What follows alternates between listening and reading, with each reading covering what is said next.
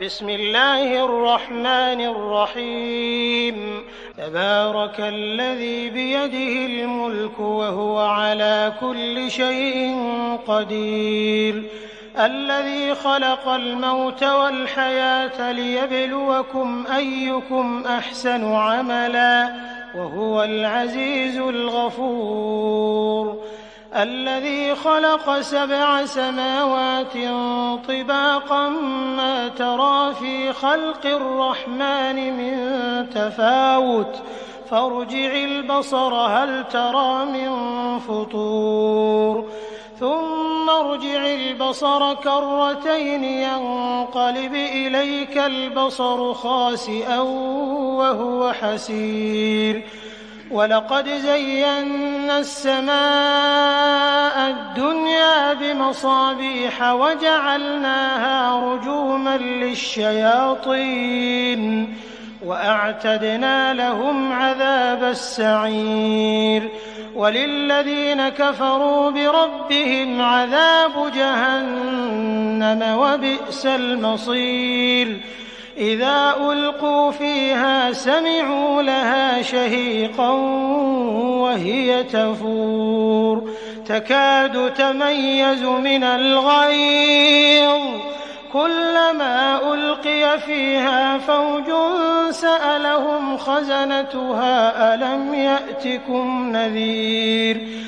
قالوا بلى قد جاءنا نذير فكذبنا وقلنا ما نزل الله من شيء. إن أنتم إلا في ضلال كبير. وقالوا لو كنا نسمع أو نعقل ما كنا في أصحاب السعير. فاعترفوا بذنبهم فسحقا لأصحاب السعير. إن الذين يخشون ربهم بالغيب لهم مغفرة وأجر كبير. وأسروا قولكم أو اجهروا به. إنه عليم بذات الصدور. ألا يعلم من خلق وهو اللطيف الخبير. هو الذي جعل لكم الأرض ذلولا فامشوا في مناكبها وكلوا من رزقه وإليه النشور. أأمنتم من في السماء أن يخسف بكم الأرض فإذا هي تمور أم أمنتم من في السماء أن يرسل عليكم حاصبا فستعلمون كيف نذير ولقد كذب الذين من قبلهم فكيف كان نكير أولم يروا إلى الطير فوقهم صافات ويقبضن ما يمسكهن إلا الرحمن إنه بكل شيء بصير أمن هذا الذي هو جند لكم ينصركم من دون الرحمن إن الكافرون إلا في غرور. أمن هذا الذي يرزقكم إن أمسك رزقه بل لجوا في عتو ونفور. أفمن يمشي مكبا على وجهه أهدى أمن يمشي سويا على صراط مستقيم. قل هو الذي أنشأكم وجعل لكم السمع والأبصار والأفئدة قليلا ما تشكرون قل هو الذي ذرأكم في الأرض وإليه تحشرون ويقولون متى هذا الوعد إن كنتم صادقين قل إنما العلم عند الله وإنما أنا نذير مبين فلما رأوه زلفة سيئت وجوه الذين كفروا وقيل هذا الذي كنتم به تدعون قل أرأيتم إن أهلكني الله ومن معي أو رحمنا أو رحمنا فمن يجير الكافرين من عذاب أليم قل هو الرحمن آمنا به وعليه توكلنا فستعلمون من هو في ضلال مبين قل أرأيتم إن أصبح ماؤكم غورا فمن يأتيكم بماء معين بسم الله Alhamdulillah. Terima kasih pada rakan pendengar kerana terus setia bersama kami di Radio Institut Kefahaman Islam Malaysia. Dah masuk waktunya untuk kita bersama dalam Zoom Tar Tadabur. Bersama Tadabur hari ini kita ada kesimpulan. Dah sampai kesimpulan rupanya untuk surah Al-Mulk yang kita bacakan tadi. Dan bersama dengan kita tak lain tak bukan Ustaz Syahri Abdul Rahman. Assalamualaikum Ustaz. Waalaikumsalam warahmatullahi wabarakatuh. Puan Yati. Salam Ramadan. Hari Salam pertama. Ramadan. Ha, kan Jumaat pertama di bulan Ramadan Masya Jumaat Allah bersama dengan. Ustaz Masya Allah Alhamdulillah. Alhamdulillah Kita sampai ke hujung-hujung dah rupanya Untuk Tadabur Hujung. Surah Al-Mulk uh, Ini merupakan siri yang ke-10 Dan merupakan kesimpulan surah untuk Surah Al-Mulk Untuk awalan ini Ustaz Sebelum kita ke akronim-akronimnya Kita mulakan dengan sedikit mukadimah untuk kali ini Silakan Ustaz Assalamualaikum warahmatullahi wabarakatuh.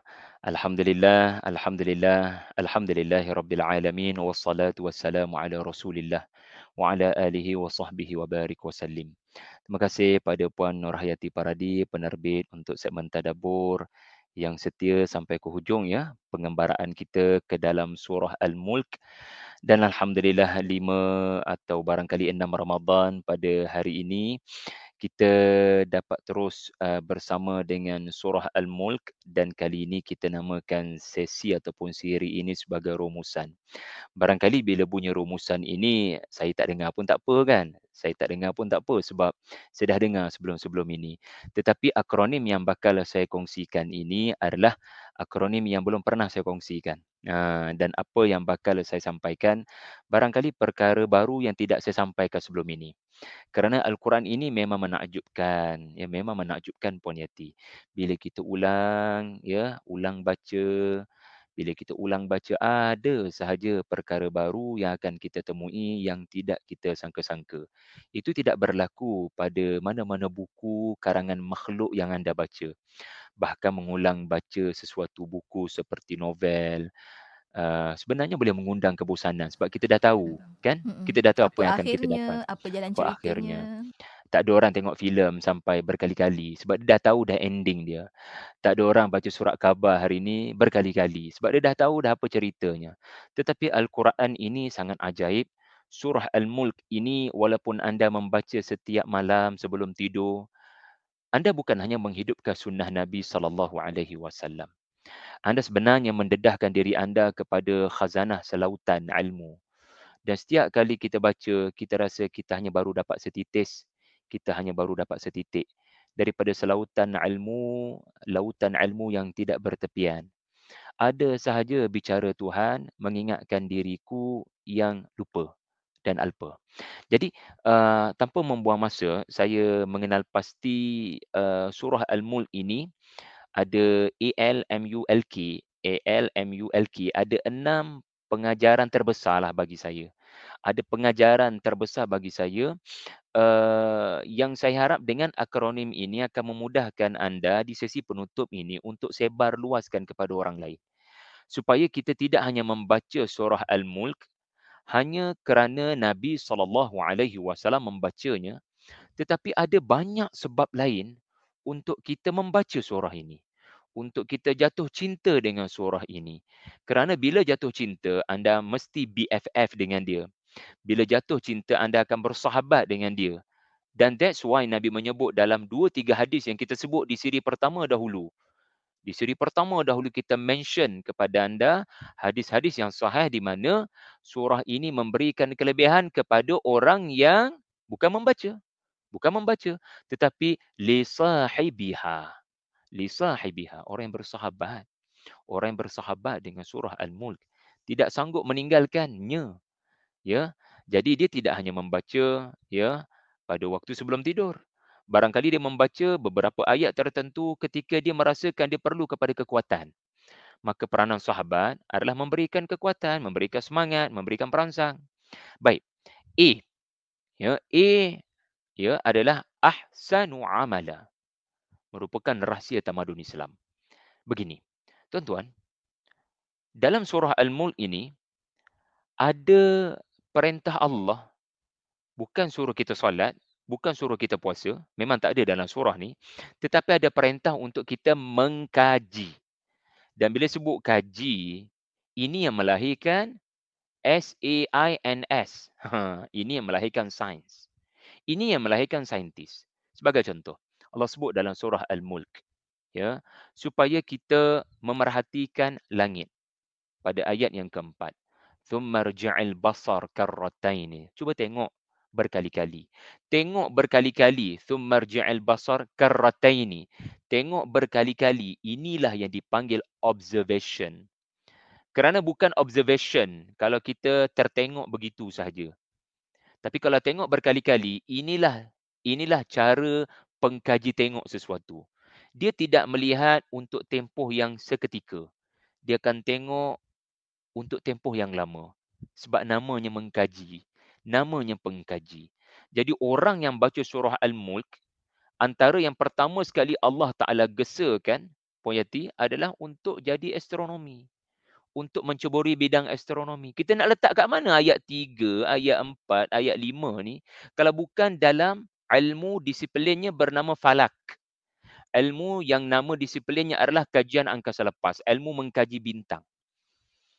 Jadi subhanallah, kalaulah ini yang dilaku dan diamalkan oleh pembaca surah Al-Mulk, kita barangkali sudah ada satelit kita sendiri, barangkali lah kan kita mungkin ada teleskop Hubble kita sendiri, James Webb kita sendiri.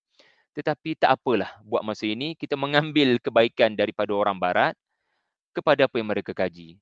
Kita masih lagi customer tetapi it's okay lah. Daripada kita mengeluh, lebih baik kita uh, bicara tentang kita boleh jadi lebih baik daripada keadaan kita sekarang. Satu lagi contoh dalam surah Al-Mulk, uh, Puan Yati, adalah Allah suruh kita perhati burung. Kalau langit ni susah sangat, oh, tak apalah kamu tengok burung yang terbang di atas kepala kamu tu ayat 19. Kenapa Allah suruh kita perhati burung? Cara burung tu terbang, ia mendepakan sayap, ia menutup sayap safatin wa yaqbidna kerana kerana Allah Taala nak kita ni belajar sesuatu daripada cara burung terbang. Sungguh inilah yang dinamakan aerodinamik. Inilah yang akan menyebabkan kaum muslimin menguasai tentera udara dan betapa kita boleh menang dalam medan tempur bila musuh orang-orang kafir datang, bila kita menguasai teknologi udara, bila kita boleh terbang sebagaimana burung terbang, pasti banyak manfaat yang boleh dilakukan oleh kaum muslimin. Now everyone can fly lahir daripada ayat-ayat seperti ini. Ibnu Firnas, tokoh penerbangan sebelum Brothers Wright, juga lahirnya kecintaannya pada mengkaji penerbangan kerana inspirasi daripada ayat seperti ini di Cordoba. Jadi, mana kita? mana kita dengan ayat-ayat ini? Adakah sekadar bacaan? Atau ia telah dijelmakan dalam bentuk penuh rasa tanggungjawab untuk menyaut suruhan Tuhan mengkaji, mengkaji, mengkaji. Ha. Jadi surah ini tidak hanya objektifnya kita dapat pahala. Tetapi untuk melahirkan khalifah. Itu satu. Nombor dua. L. L. Tuan-tuan, benda yang paling mengejutkan kita dalam surah ini adalah Allah menceritakan dengan sangat terperinci tentang fenomena ulqiyah. Fenomena ulqiyah. Fenomena ulku. Ulku ni adalah lontaran. Kita, wal'iyadzubillah, seperti batu. Waquduhan nasu wal hijarah. Seperti batu. Boleh dilontar seperti objek yang tidak lagi berfungsi masuk dalam tong sampah. Bila sesuatu tidak lagi berfungsi menurut tujuan penciptaan, seperti pena yang kehabisan dakwatnya, seperti kertas yang sudah terkoyak, maka ia akan dibakul sampahkan. dan orang akan membaling ulqiya ya akan melontar dan semoga Allah pelihara kita daripada tergolong daripada mereka yang dimaksudkan pada ayat-ayat daripada ayat 6, 7, 8, 9 di dalam surah Al-Mulk. Tuan-tuan, bila kita baca ayat-ayat neraka, bila kita baca ayat-ayat yang menceritakan tentang lontaran yang berlaku kepada manusia, dengan penuh kehinaan Allah lakukan kepada penghuni neraka, kita kena rasa resah gelisah. Sebab apa? Aku belum tentu selamat daripada masuk ke dalam kategori faujun yang terdapat pada ayat dalam surah Al-Mulk. Kita kena ada risau, kita kena ada perasaan resah gelisah. Kita kena ada perasaan takut innal ladina yakhshawna rabbahum bil ghaib. Kita kena ada perasaan yakhshawna, kena ada perasaan khasyah. Ada orang bila dia baca ayat-ayat macam ni, dia merasakan amal solehnya banyak sangat sampai dia rasa saya tidak dimaksudkan dalam ayat ini. Dia merasakan dia belajar agama tinggi. Dia rasa dia terselamat, dia imun daripada uh, maksud ayat-ayat seperti ini. Dia yang mempunyai keluarga yang sangat islamik merasakan dia imun daripada ayat 6 7 8. Perhatikan elok-elok. Surah sebelumnya, surah sebelum Al-Mulk, surah At-Tahrim adalah surah yang berbicara tentang isteri Nabi diperingatkan yang kamu pun walau isteri Rasulullah sallallahu alaihi wasallam kamu belum tentu imun. Kamu belum tentu akan selamat daripada neraka. Sebab itulah nabi diperintahkan dalam surah sebelum dalam surah sebelum al-mulk surah at-tahrim ku anfusakum wa ahlikum nara. Jaga diri kamu dan keluarga kamu hatta keluarga nabi pun isteri-isteri nabi pun bonda-bonda kita orang beriman ummahatul mukminin seperti Hafsah radhiyallahu anhuma seperti Aisyah radhiyallahu anhuma mereka pun diperingatkan Allah agar jangan rasa selesa hanya kerana suami kamu Rasulullah. Tidak bermakna suami kamu Rasulullah sallallahu alaihi wasallam. Kamu dapat free sitting VVIP ticket untuk masuk ke syurga secara automatik. Tidak. Seseorang itu dinilai. Setiap seorang dinilai berasaskan usahanya ke syurga. Bukan menumpang belas kasihan orang lain. Sebab itu kita terkejut. Sebelah sahaja muka surah al-mulk Allah cerita pasal isteri Nabi Nuh merengkuk dalam penjara neraka. Isteri Nabi Lut merengkuk dalam penjara neraka. Diasak, diheret tanpa belas kasihan, dicerca, dimaki oleh malaikat Zabaniyah sedangkan mereka adalah isteri nabi-nabi yang besar. Mereka yakni para malaikat telah mengungkapkan kepada dua wanita ini yang merupakan isteri nabi-nabi wa qila dukhulan nar ma'ad dakhilin. Apa kamu ingat kamu istimewa sangat? Kamu bersuamikan nabi nuh alaihi salam rasul yang hebat. Kamu bersuamikan lut alaihi salam yang begitu dahsyat perjuangannya di negara Saddam.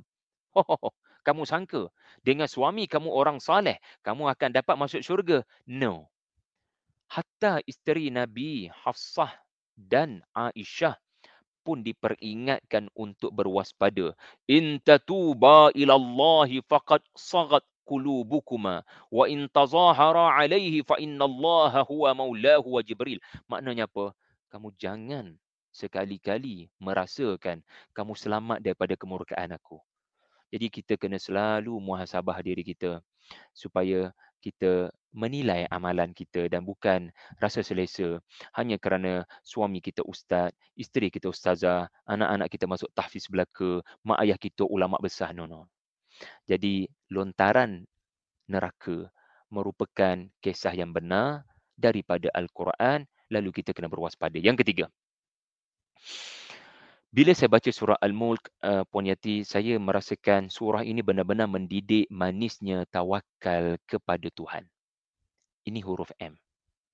Tawakal ni apa? Tawakal ni adalah kita serah pada Tuhan apa yang kita tak pasti berlaku kejap lagi. Tawakal ni dia bukan dalam hal-hal dah berlaku. Tawakal ni berlaku dalam hal-hal yang belum berlaku. Hari esok yang tidak pasti. Lalu kita kata Qul huwa ar-Rahman amanna bihi wa alayhi tawakkalna. Saya tak tahu apa akan berlaku pada saya pada hari esok. Adakah orang kafir akan mengasak saya dengan lebih dahsyat di Makkah? Atau ada kalangan mereka yang bersimpati? Saya tak tahu apa nasib saya sampai bila saya akan berada di Makkah menyampaikan Al-Quran kepada Quraisy. Itu Rasulullah wasallam. Kita pun begitu kita tak tahu apa akan berlaku pada hari esok. Penuh dengan keresahan dan kebimbangan. Masing-masing kalangan kita ada keresahan dan kebimbangan tersendiri. Ada sahaja ancaman di fikiran dan mental kita. Mungkin membabitkan pekerjaan. Mungkin membabitkan masa depan pendidikan anak-anak.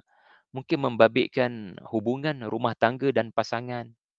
Mungkin membabitkan masa depan negara barangkali. Kita risau. Tetapi tuan-tuan, sebagai seorang mukmin, kita percaya Allah Ta'ala ni ada tentera dia. Ini surah Al-Mulk. Dia bagi tahu kita, Allah ni ada tentera dia. Bila Allah ada tentera, kita bergantung pada Allah. Allah akan bagi arahan pada tentera-tentera dia ni. Untuk berkhidmat pada hamba dia ni. Sebab dia bertawakal pada aku. Aku senang hati dengan dia sebab dia serah urusan dia pada hari esok kepada aku.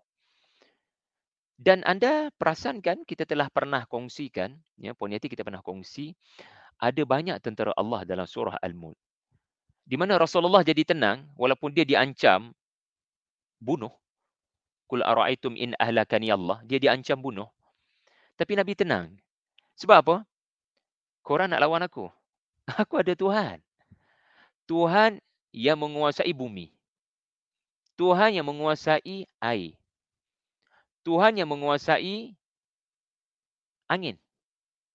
Tuhan yang menguasai burung. Semua cerita tentang burung. Semua cerita tentang bumi. Semua cerita tentang air. Semua cerita tentang angin. Cerita tentang bintang.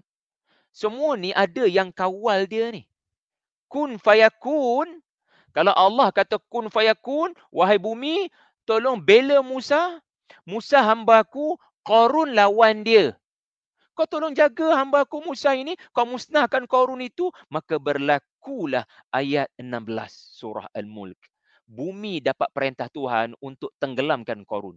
Tengok bila tentera Allah berkhidmat pada hamba-hamba Allah yang tawakal pada dia.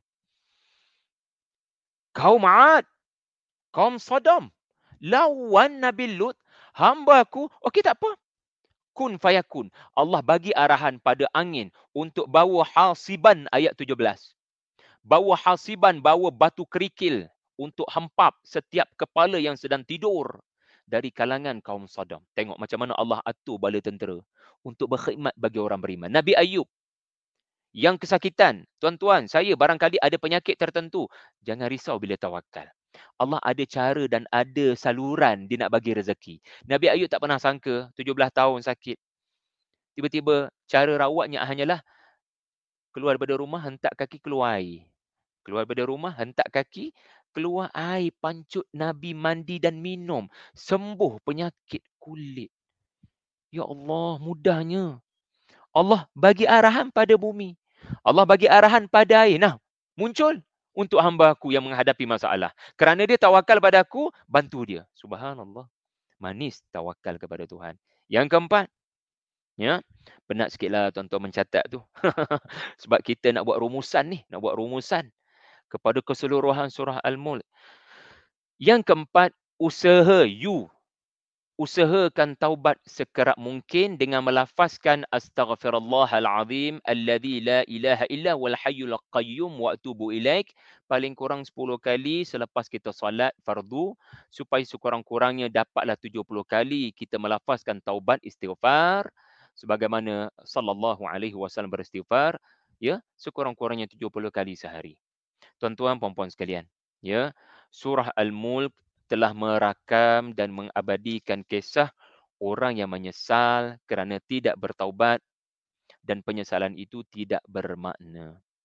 لو كنا نسمع أو نعقل ما كنا في أصحاب السعير فاعترفوا بذنبهم fa'tarafu bidhanbihim mereka mengiktiraf dosa-dosa mereka di masa lampau. Mengiktiraf dosa-dosa di masa lampau adalah tindakan yang perlu dilakukan di dunia. Bukan semasa dalam neraka. Sesal dahulu pendapatan sesal kemudian tiada berguna. Surah at-tahrim surah sebelumnya muka surat 11 sahaja. Ya ayyuhalladzina amanu tubu ila Allah taubatan nasuha. Muka surat 561. Al-Mulk, muka surat 562. Sama temanya jangan melengahkan taubat maka sebab tu Rasulullah menyebut dalam hadis yang sahih barang siapa yang membaca suratul mulk maka Allah memberikan kepadanya keampunan kita pernah bacakan hadis ini pada anda dalam siri yang pertama dahulu Allah beri maghfirah Allah beri keampunan dengan selesai baca 30 ayat sahaja daripada surah tabarakalladzi biyadihil mulk. Jadi tuan-tuan sekali lagi, anda baca saja 30 ayat ini penuh perasaan, penuh penghayatan gugur satu persatu dosa kita. Dan itu adalah satu bentuk taubat. Kita rasa menyesal khasian wa huwa hasir dengan apa yang pernah kita lakukan semalam, kelmari, minggu lepas, bulan lepas daripada dosa-dosa yang pernah kita lakukan. Kadang-kadang kita kita ni duk ingat dosa ni adalah pesta maksiat, kawan-kawan lah punca dosanya. Kadang-kadang kita lupa. Sesama suami isteri pun kita tak perasan kita berdosa. Sebab bagi kita tak ada apa kot sebab dia suami aku, dia isteri aku. Tak, surah At-Tahrim, surah sebelum memerintahkan Hafsah dan Aisyah untuk bertaubat kerana mereka melakukan kesalahan kepada suami mereka Rasulullah. Mereka melakukan kesalahan yang mereka anggap remeh. Jangan anggap remeh walaupun kamu bercakap kasar kepada isteri dan suami kamu. Kamu tidak menyimpan rahsia. Surah At-Tahrim menyimpan rahsia. Apa yang suami kamu amanahkan. Kamu boleh sembang dengan jiran keaiban suami kamu. Ini dosa. Jadi suluh balik, tengok balik apa yang kita buat hari ini. Ya, supaya kita jadi orang yang sentiasa uh, bimbang dengan dosa-dosa ini akan dipaparkan di hari akhirat dan dia akan membawa masalah dan dia akan bawa kemalangan pada kita. Wala'iyadzubillah. Yang keenam, eh yang kelima, huruf L tuan-tuan. Kita masih ingat tak kita bincang tentang enam kul satu benda yang unik tentang surah Al-Mulk adalah Allah tutup surah ini dengan kul kul kul kul kul dan telah kita katakan kul ini bermaksud sebarkan bukan hanya katakan ia adalah maksud sebarkan so tolong luaskan sebaran tolong viralkan segala hidayah dan petunjuk yang anda telah perolehi daripada Al-Quran jangan simpan seorang-seorang Hari ini kita ada media sosial. Kita sebarkan kebaikan yang kita perolehi daripada Quran. Lebarkan, sebarankan, uh, lebarkan, lebar luaskan sebaran. Kul, kul, kul, kul, kul huwalladhi, kul huwalladhi, kul innamal ilmu, kul ara'aitum, kul ara'aitum, kul huwar rahman. Semua ni mengajar kita agar kebaikan yang kamu dapat daripada Al-Quran, jangan pendam seorang-seorang. Kesian ramai orang tidak mendapat kebahagiaan kerana mereka tidak mendapat sesuatu daripada Al-Quran. Jadi subhanallah surah Al-Mulk mengajar kita jangan baik seorang-seorang, sebarkan. Dan akhir sekali tuan-tuan, ini yang paling penting huruf K. Surah Al-Mulk memang mengajar kita kebangkitan semula selepas kematian. Kisah kehidupan selepas kematian. Sebab apa? Sebab dulu-dulu suri pertama kita bacakan hadis kepada anda, Nabi baca sebelum tidur. Sebab apa? Sebab tidur sendiri adalah latihan kematian. Bangkit daripada tidur adalah latihan untuk bangkit semula daripada lubang kubur. Alhamdulillahilladzi ahyana ba'dama amatana. Bismikallahumma ahya wa amut. Doa bangun tidur. Doa bangkit daripada tidur adalah doa yang ada disebut di situ hidup mati hidup mati. Dan surah ni Allah sebut alladzi khalaqal mauta wal hayata liyabluwakum. Allah sebut mati dulu. Baru Allah sebut hidup. Maksudnya apa? Semua kamu akan menuju kematian tolong ingat mati boleh datang kepada kamu dengan mengejut dan lepas tu kamu akan hadapi masalah kamu akan dihidupkan balik dan masa inilah ramai orang akan mula menyesal dengan apa yang berlaku di dunia Falamma ra'auhu zulfatan. Dia menyesal tetapi azab sudah muncul di hadapannya. Maka penyesalannya tidak lagi bermakna. Jadi surah ini juga akan memberikan kepada anda keselamatan. K. Keselamatan di dalam liang lahat. Apabila anda terbangun di alam barzakh. Kerana Al-Mani'ah. Surah ini dinamakan Al-Mani'ah oleh Nabi SAW yang mencegah daripada adab kubur. Barakallahu fikum. Terima kasih Puan Yati. Semoga kita tidak meninggalkan surah Al-Mulk setiap malam. InsyaAllah, insyaAllah. Semoga surah Al-Mulk juga sudi untuk bersahabat dengan kita setiap malam juga kerana ia adalah teman kita di kubur dan juga di akhirat nanti. Betul lah Ustaz kan? Maknanya surah Al-Mulk ni memang surah yang mana memaparkan kekuasaan Allah SWT, kerajaan Allah SWT yang sangat-sangat-sangat besar. Allahu Akbar. Dan ia memberikan pegangan hidup kita untuk dua alam. Alam dunia dan juga alam akhirat insyaAllah. Betul. Terima kasih banyak Ustaz untuk perkongsian Al-Mulk untuk 10 siri. Dan insyaAllah minggu siri. hadapan kita akan beralih kepada surah lain. Surah apa? Nantikan pertemuannya. Apa pun terima kasih banyak Ustaz. Sampai bertemu lagi minggu hadapan insyaAllah Ustaz. Assalamualaikum. Waalaikumsalam warahmatullahi wabarakatuh. Dan untuk anda sahabat pendengar, teruskan kesetiaan bersama kami. Tentunya hanya di IKIM Inspirasi